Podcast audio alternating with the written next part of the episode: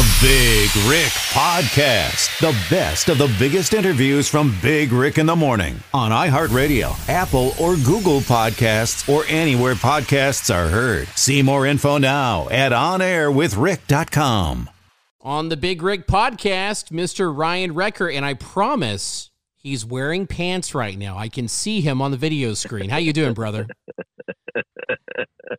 well, you can see me from the waist up, so that's the thing. Uh, it could be video could be very deceptive sometimes. well, hey man, uh, I saw your post on Facebook today, uh, and this is why I wanted wanted to get you on. First of all, you're breaking in the new Rodecaster Pro. We want to thank our friends at Rode for uh, getting us all squared away. Sweetwater Sound, which is in a town that you used to work in, Fort Wayne, Indiana. Uh, they, they, were wonderful yeah. getting me all set up, and uh, you're the first guest on the Rodecaster Pro. Oh, that's cool. That's the envy of most people that work from home, podcasters. That's the that is the holy grail of the sound equipment that everyone wants. And since you ordered from Sweetwater, what candy did you get in the box? I got Tootsie Rolls. Oh, nice! Isn't that cool that they yeah. put a little treat in there? I yeah. uh, my my girlfriend's daughter uh, was happened to be going through the box before I got home to to see you know to to to get everything out and the first thing she says to me when I walk in is, uh, "There's candy in that box," and I'm like, "What?" And I had no idea that that, that was a thing. So it's yeah. funny that you brought so that cool up. That they do that. I thought it was an oh, accident. yeah, they'll do that if you purchase. Uh, if you go purchase in person too, because I've bought some things from them, and in the bag they'll put a little thing of candy in there too. It's, it's oh, super wow. nice touch. Well, they better give me some candy as much as I spent with them. That's for sure. yeah, it's I worth it though. Those things are so cool. I spent the whole, uh, almost the whole stimulus check on it. So. Oh man, you've been spending. Well, I, I, so you know when you put together a studio, you know the Rodecaster's like six hundred bucks, but the, now Sweetwater gave me a, a deal, and I won't tell you what that deal is, but I can tell you they will give you a deal, okay? And uh, of course, I don't have a computer to record on, so of course I had to buy a brand new laptop, right? Oh gosh, it was just killing me to do that. By the way. Oh, yeah. Um, so, and then lo and behold, I find out Monday that uh, I had to start doing my radio show on WGGC from home. And yeah. I'm like, will this dual as an air console? So I had to call Sweetwater again. They're like, yeah, absolutely. This is how you hook it into the to the uh, the Comrex system you use. And I did my entire show like I was in a regular studio all morning long. It was amazing. Oh yeah, they are so good at this. But I think the whole idea of the Rodecaster isn't there a little place where you can put in a you know gigabyte chip or whatever, so you can yeah. save it directly onto the chip. You don't have to plug it into a computer if you don't want to, or you can run that as a backup. Yeah. So in case something crashes, you'll be safe. Yeah. And man, Sweetwater's so good about that. Look, this is not sponsored by Sweetwater, but it should be because they're so good. and you're right, you can make phone calls, but uh, when I go inside of there, they have everything. One of the cool things that they have is like a microphone room, so you can test out anything they have in cell. Like really, you, you walk into Sweetwater and you, yeah, if they have it on in the catalog, you say, hey, can I test this out? They'll bring it out to you, and you can play with it before you buy it if you live in that area. How cool wow. is that? I got myself a SM7B, which is made by Shure. I, I, I am I saying right. that correctly? You said sure or Shura? Shura or Shure? Sure. I, I always said sure. That's how I've always said it. I yeah. don't know if there's an official way to do it. I, f- I feel like there's, there's some um, fancy way of pretty, saying it, and we just don't know what it is. you're, ma- you're making it too hard. Like it, it doesn't have to be as difficult. It, that's a pretty standard type of microphone. I've seen a lot of podcasters start using that one. They've been upgrading their rigs and finding uh, that they do want to have a nice microphone. They realize it makes a really big difference when oh, yeah. they do have a nice piece of equipment to record on. Mm-hmm. So people have been doing that, and they, uh, you know, hobbyists have been getting into it more than they had in the past. A lot of people use those USB microphones; they plug straight into the computer. But the way that these prices come down on this equipment, they want to spend money and get something a little bit nicer. Yeah. I mean, yeah. you see a lot of people doing it, so that's great. And broadcast, so great applications for broadcasters who want to do more from home. Yeah, absolutely. Well, uh, let's move on from our shameless plug to Rode and Sweetwater here. I'm sure they're loving this right now. Uh, Ryan Wrecker, who is the host of Overnight America, KMOX St. Louis. Um, by the way, grew up in Evansville, Indiana. I grew up listening to the St. Louis Cardinals on your station. Sure, of course. I mean, there's 150, 160 different Cardinals affiliates. It's a huge mm-hmm. network, and 11:20 a.m. signal reaches so far to begin with. You could pick it up in a lot of different places. yeah, so many Cardinals fans because of that. Yeah. Um, so I saw, I, I, mentioned a Facebook post you had earlier today, and, and then I got off track there. Um, and it, you know, President Trump has uh, is going to sign uh, is is an executive order to stop all immigration into the U.S. Do you, do you think it's the right move? Yeah, I've seen some of this, and uh, you know, I'd like to see exactly what it says in it. But the idea that there's you know 20 some million people that are filing for unemployment, ones that would normally have jobs because of this uh, coronavirus. I, I do believe once the economy starts reopening, that those uh, those businesses are going to be able to replenish their workforce. I really hope that's the case, and I'm optimistic. But when you talk about some states are going to be able to do it earlier than others, and then some states are going to be going on this phased tiering, so you might be able to open it up, but not everyone's going to be implemented back in. And you start to think, okay, so eventually the jobs will come back, but at some point you want to compete um, with people that are not citizens of the United States. Hmm. So you have 20, 30 million people, let's say, uh, spread out across, and each region is different, but they're going to be all looking for jobs and they want to get jobs. And the stimulus unemployment that's going to be afforded to them is only going to last for so long. And you want to be able them to have a job to go back to. The idea that um, you want to make sure you don't add competition to your own citizens. Now, keep in mind, if someone is already a United States citizen, they can travel back to the United States. It doesn't prevent someone that can legally come here. But the idea that uh, we don't want people coming to the United States take advantage of all the jobs that are coming in before we take care of the own uh, their own. And you know, I understand that this is kind of a, a different take on what we've seen over the 90s and 2000s when it came to the immigration debate on when it came to labor and the labor cost and you know, uh, are we tracking this properly or whatever it may be this is a whole different scenario because I mean the whole world's impacted by this. So let's say the United States um, takes the risk, they open up the borders and they allow uh, a massive amount of immigration into the country that would flood the market before the jobs are readily available, and then you have a lot of Americans that'll be on, on unemployment for a lot longer time. I think it's the opposite of what they want to happen like between Canada, I think they want to stay on lockdown a lot longer than the United States does. We at least have a plan and we want to start reopening things. Mexico's its whole different deal. You don't really look at it that way.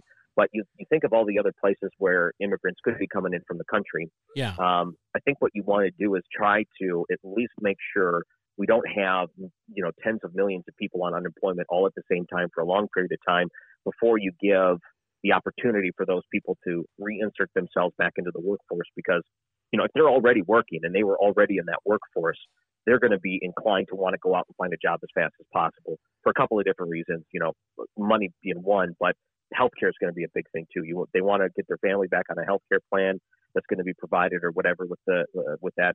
So um, it's an interesting play. Um, I, I think it's not a bad idea. I do believe that we have an obligation to take care of our own people, and as Americans, we are gracious when it comes to immigrants, and we always have been. But I think we at some point got to say this is a very special circumstance where we got to take care of tens of millions of people that were displaced by the government, and we got to be taking we got to take care of them first, and that's what we got to do. So, um, yeah, I, I think at a time like this, it's not a bad idea to to do something like this. It's uh, the Big Rick podcast. That is Ryan Wrecker. you're hearing, my good friend from KMOX St. Louis, Overnight America host. Let me ask you this. Um, what if we do all this and then, you know, things aren't still going so hot with the economy? What if there's not as many jobs to go back to as there was before this all happened? Yeah, that's going to be tough. Um, that's going to be real tough. Now, there's going to be some businesses that just can't afford to reopen that could lead to other opportunities. And, and generally speaking, I mean, when you look at just how industries have adapted in the past, businesses are very uh, resilient to change. Some are. The ones that aren't resilient to change are the ones that normally fall to the wayside. So you think about all the different family businesses, the small businesses that were impacted by this.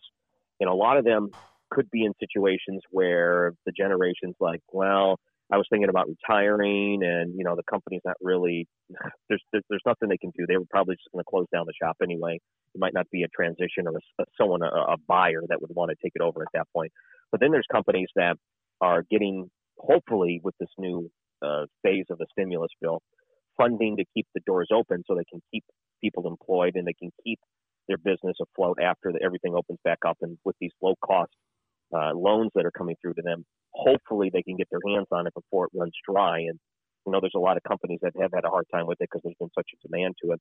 But I think the fact that we can blow through 250 billion dollars, and we're talking about another 500 billion dollars, where businesses want to get those loans in order to stay open, is a really good sign that these companies are doing everything they can to stay open. Some of them had to furlough some of their employees. I think the plan is that if they can get some of the stimulus money, that they're going to be able to get them back on board. And that's kind of the, the incentive to have this money available to them is to make sure these people still work and also that the business doesn't go under. But I, you know, I do think that there's going to be a great opportunity for some of these businesses. I, I do believe it's going to be tough for them for a while. It may change some of the way that how they believe they should operate as a business. Maybe they'll realize that there could be more importance, uh, or at least more importance put on to things like people that are shopping online or curbside or you know the, just the trends of what people and consumers are going to be wanting in the future when it comes to what they're buying and how they're buying it and how they want it but overall if you look at the stock market we've done you know all things considered we were running really high we're at like 28 29,000 in the Dow Jones and then we take a big hit we go under 20,000 for a while and last check we were right around 23,000 I'll have to check where it's at by the time we're recording this but all things considered, I mean, investors are still investing. We're yeah. still higher than where we were before the election in 2016. I think the fact that we go through a worldwide pandemic where the entire world shuts down and still our economy is above where it was a couple of years ago and it and it's it's at least floating or growing is a huge indication that once things start opening back up, it's going to have a lot of opportunities for these businesses as long as they stay afloat. And a lot of them are fighting too. So that's, I mean, all of these things are good signs. Now, the big thing that's going to be the hard part, the, the question mark, you know, when things open up. So if it takes a long time for some of these places to open up, that's going to be a huge burden. Um, some states have been hit harder than others. It's just dependent on when these things open back up. I yeah, I saw uh, um, an interactive map on the states hit hardest by unemployment due to the coronavirus. Uh, what state do you think is number one? Just curious. Wait, say that. So the states that say that one more time that have filed the most unemployment claims that have been hit hardest by unemployment. Get, get, guess the number one state. Yeah, boy, uh, California. Mm-mm. Oh, no. uh, let's say Michigan. Uh, it's in the top ten. In the top ten, you're close. Oh wow! It's not in the Midwest. Close. I can tell you that. Oh, how about New York? Uh, no, no. I think New York was I, is like around fifteen ish. I'd have to go back and look at it, but oh. the number one state hard hit uh, hit the hardest by unemployment is Colorado. Oh, interesting. That's weird. But I mean, you know, I would huh. have to guess Colorado is totally built around tourism. So, I mean, nobody can go anywhere. I mean, th- that has to be a big impact there. Oh, that's interesting. Yeah all these states and places are trying to figure out if they have sports, if they have a lot of uh, conventions, uh, festivals, mm-hmm. all the mm-hmm. money and revenue that's lost from that. Like here in St. Louis, so that when there's no Cardinals and there's no Cardinals home games, like we're seeing right now, I mean, you're talking about hundreds of thousands of dollars a day that's being lost for every non-home game. And then you look at just the course of doing it over a month with adding everything else into it, you're talking, you know, millions and millions and millions of dollars that just go out that um, would just be normal generators of things that people would be using inside the market.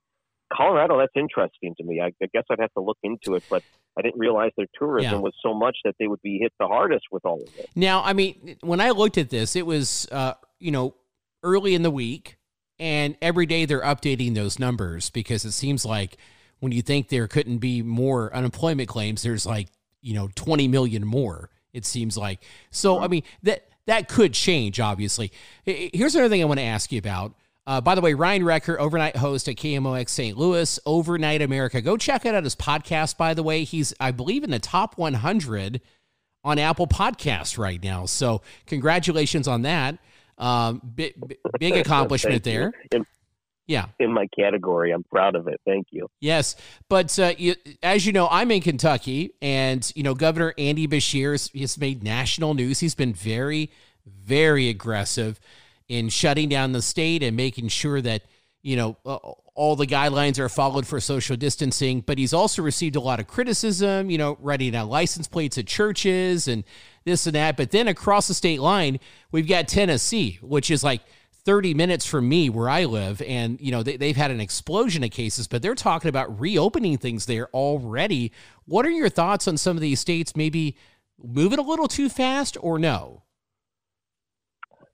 Uh, so the different phases that the federal government put out, the big part is just the testing compliance. So I don't think many states are able to reach that as of right now. But just recently, there's this special type of swab they've been talking about that'll make things a lot easier for states to test. It's easier to manufacture. They can purchase these things. So it's not like they have to send it back to a lab. Like, you know, if, if you had a, you know, blood test or something that they were using at the very onset of these things. But I, um, you know, they talked about this in the White House too. Interstate travel, how are they going to handle it? They don't have an answer on it on the federal level too. We haven't really restricted travel as much that way. In Canada, they have. I mean, I've, I've talked to some people up there, and they mentioned that um, you know it is against their their uh, quarantine rules right now. You can't go from one city to another if you feel like it might be easier to get supplies somewhere else. You're supposed to just stay close to where you are. Um, you know, going in between the states, what I think is the biggest contributor to some of the spread of the coronavirus is just, you know, the highly dense populations and it's just how easy and contractable this thing is. Once you finally find yourself as a carrier, you know, you come in contact with a lot more people in a, a, a dense area, and that's why some of the large metro areas were hit hard. But traveling between states, you know, if, as long as you're complying to what they say would help stop the spread of this, and you're careful and you're paying attention to what you're doing, I think the biggest thing that's going to help is just the different habits that people are picking up. Not standing too close and, you know, watching, touching your face, washing your hands, soap water, Germ-X, or whatever you may be using. And I think even if you travel to another state, even though you might have harsher restrictions in Kentucky, I don't think it's going to be a huge threat if you pop over to Tennessee for something or whatever, as long as you're following the guidelines. Because, I mean, overall, a lot of the numbers that they're tracking and basing their decisions on are people that are already sick. So as long as you stop the spread and you're careful at the way you travel and you're careful the way you interact with other people, it's all about hopefully recovering from this, dropping those numbers down and getting to those other areas to where it's a point it's a little bit better. But you know, I, I don't have a problem with uh, travel in between the states as long as it's done responsibly. Yeah.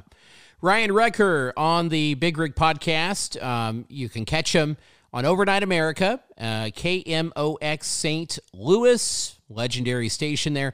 Uh, one last thing I want to talk about, and I'm kind of being selfish with our time here because I want to talk about radio. And, um, yeah. you, you, know, the coronavirus has been brutal to the radio and in local media industry in general. Uh, and, and that's related to, you know, the loss of advertising dollars. Not much you can do there. Um, but the National Association of Broadcasters is lobbying to rescue radio stations. Now, let me ask you this, Ryan. W- would you want to rescue a big company? And, and, you work for one of those big companies. We won't name that company. But, you know, w- would you rescue these big companies or would you only rescue the independent or small mom and pop broadcasters? Hmm. It's a good question. It's a really good question. Um, you know, I, I don't know if I have an answer to that.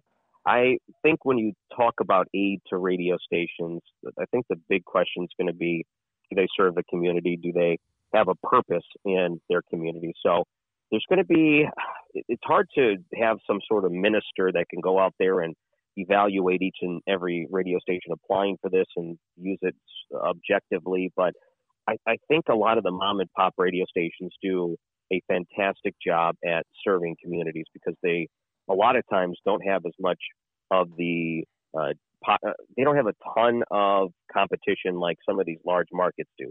So, like if you go and look at the the amount of radio stations in a large market, they just they're all trying to carve out their piece of the pie, and they got all these demographics that they're trying to go towards. But then you go into some of these uh, communities in some of the smaller areas and cities, it, it's not as many stations. There's not as much of a pie to carve out. But what you find is that they serve that pie, that slice they got, and they super serve them, and that's how they have found uh, success. So I think if you're going to start dishing out money to radio stations, you have to meet a few litmus tests. I, I if you're not serving, if, you, if I mean, if you're, if you're just a station and you're running satellite programming and you're running out of market people and you're not doing anything to contribute to the community, you're not offering anything local, then what's the point, right? So you're, I don't think you'd be in all, uh, you know, stations like that being financially hit hard. I mean, they might lose advertising, but then again, if they don't have anyone on the radio station um, that's offering anything to the community, then were they? What I mean, what were they doing to begin with? So I, I think what you want to do is make sure the money is going to be distributed wisely. Who are the ones that help the communities? Who are the ones that inform them? And who are the ones that didn't? Who are the ones that just brought programming from another location and plopped it in there and just left it to be? So yeah. I think you have to look at that. And if you could, if you could make sure that uh, you're using your time and resources wisely. I mean, this is a time for broadcasters to realize people are really, they really do trust on you. They, they trust for what you offer to them. Yeah. They're looking for you to offer this to them. And if you're not doing it to them, then, you know, what's the point of all of this? So it's, it's a tough question. I think big companies, it's, it's tough because, you know, they got caught in a trap. Some of the largest ones did when it came to consolidation and ownership, and they're already running on razor thin margins. So you don't want to see these days a bunch of people get laid off because of the mistakes of the people that are owners, and that stinks because ultimately what they're doing is trying to protect people to make sure they still have jobs and you don't want them to add them their numbers to the unemployment because it's going to be difficult for them to find new jobs in the future. Yeah. So I don't know. I think um, as opposed to looking at maybe big and small stations, maybe you look at who serves and who doesn't. I, I've always been of the opinion, I've said this on a couple of other bo- podcasts that I've been a guest on. Uh, the Face for Radio podcast with Chachi uh, is one of those. I feel like radio as an industry and maybe even local TV um, should go through a retraction uh, phase, kind of like what baseball does, it seems like every 50 years. You know, we, we've got too many mm-hmm. I feel like we have too many radio stations, too many of them. Um, and it's like there, there, there's a new licensing window coming up to put even more signals on the air. I, I think it just dilutes our product. What are your thoughts on that? Um, it's tough. I mean, competition's always going to be there. I don't know if it's a huge issue of dilution um, because there's an endless amount of options already out there. Uh, people can get whatever they want digitally speaking. So your competition is always going to be more than anyone could ever imagine 20 years ago. It's just pretty remarkable when your competition is anyone that there's no barrier of entry to get into it anymore with podcasting or videos or websites or blogs or anything. Um, there is since the competition, so diluting it with more frequencies. Um, you know, I, I don't really look at it as a dilution per se. I think if people want to buy into radio, that's my, not necessarily a bad thing. The thing that I hate is about 20 translators for one station. That's what I'm talking about. that doesn't do any good. Yeah, that's what yeah, I'm talking about right there. Yeah. Yeah, and, and, they're granting all these waivers for this too. Like they're just, yeah. you know, just pushing the paperwork through. It feels like, um, you, you know, the federal government had that uh, paycheck protection program, and it's catching some yeah. flack. And I thought it would because there didn't seem to be a lot of strings attached, which was reported early on. Well, I saw this story where Shake Shack returned $10 million because they were like, well, uh, we found other, you know, funding, other credit lines or whatever. Uh, but this thing is turning out to be a disaster. So, what are your thoughts on how this has all gone down? And, and, again, I don't really think we should blame the president for this. He's got Treasury Secretary who should have maybe had a little bit more oversight on this. Yeah, part of the idea is that they're working with lenders. So they're working with banks that would then distribute this money. So based on what the guidelines are, the banks should be following these guidelines on who they give money to, uh, who they're uh, lending to. But when the guidelines aren't followed, and obviously when you have a company that size, you have more than 500 employees or whatever the whatever the threshold was, I can't remember. But yeah, when you're when you're um, taking advantage of it, that's that's bad. So let's say the bank gives out a loan they shouldn't have. The loan is given to the company that shouldn't have it to begin with. The government, I think, has it's all within their their power to say no. We're this loan was uh, not followed through properly, so we're going to take that money back. And I think that's what they've already indicated. Uh, President Trump did talk about that, I think, just yesterday during the press conference, where you do get these big companies, they'll ask for the money back.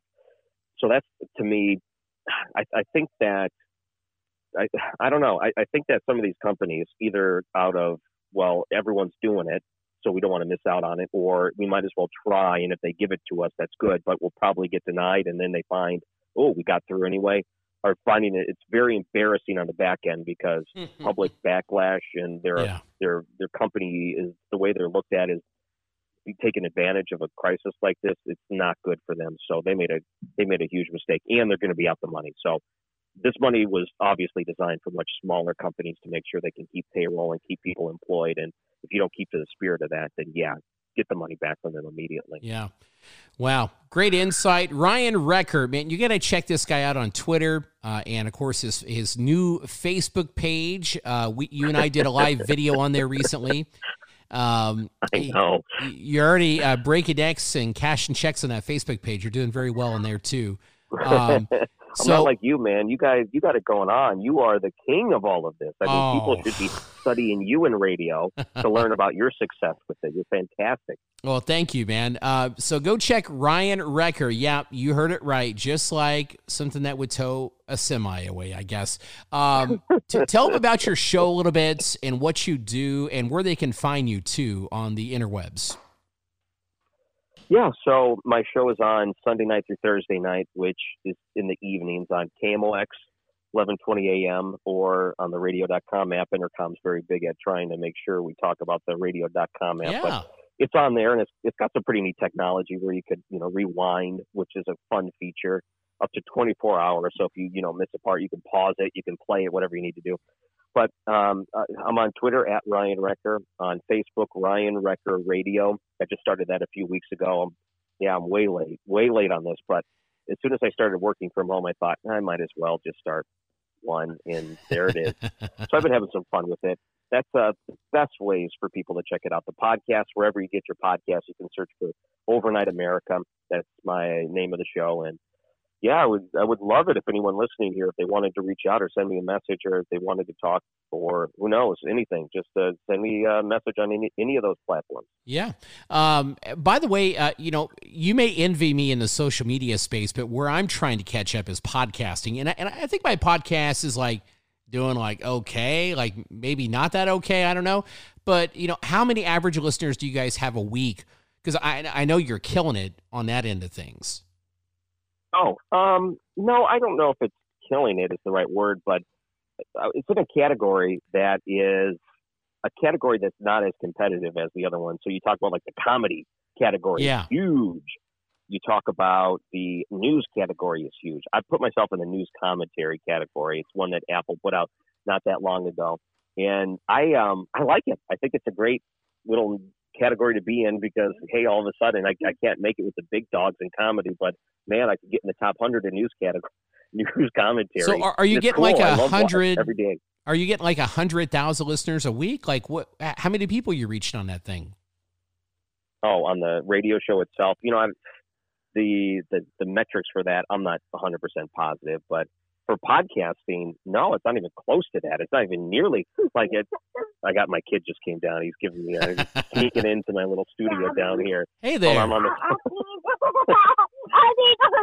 I'm sorry. Can I play hide and seek? Here, go I'm sorry. You should have been up there. I'm gonna have to yell at him. Hey, it's hey, all good. It's all good, man. Hey, we're at the 30 minute mark. how working from home is. Yeah. Yeah, just go go play hide and go seek, man. I'm telling you, the ki- the kids he can't wait.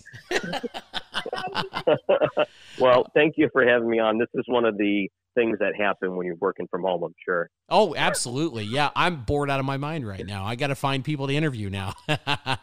no, it, it's a.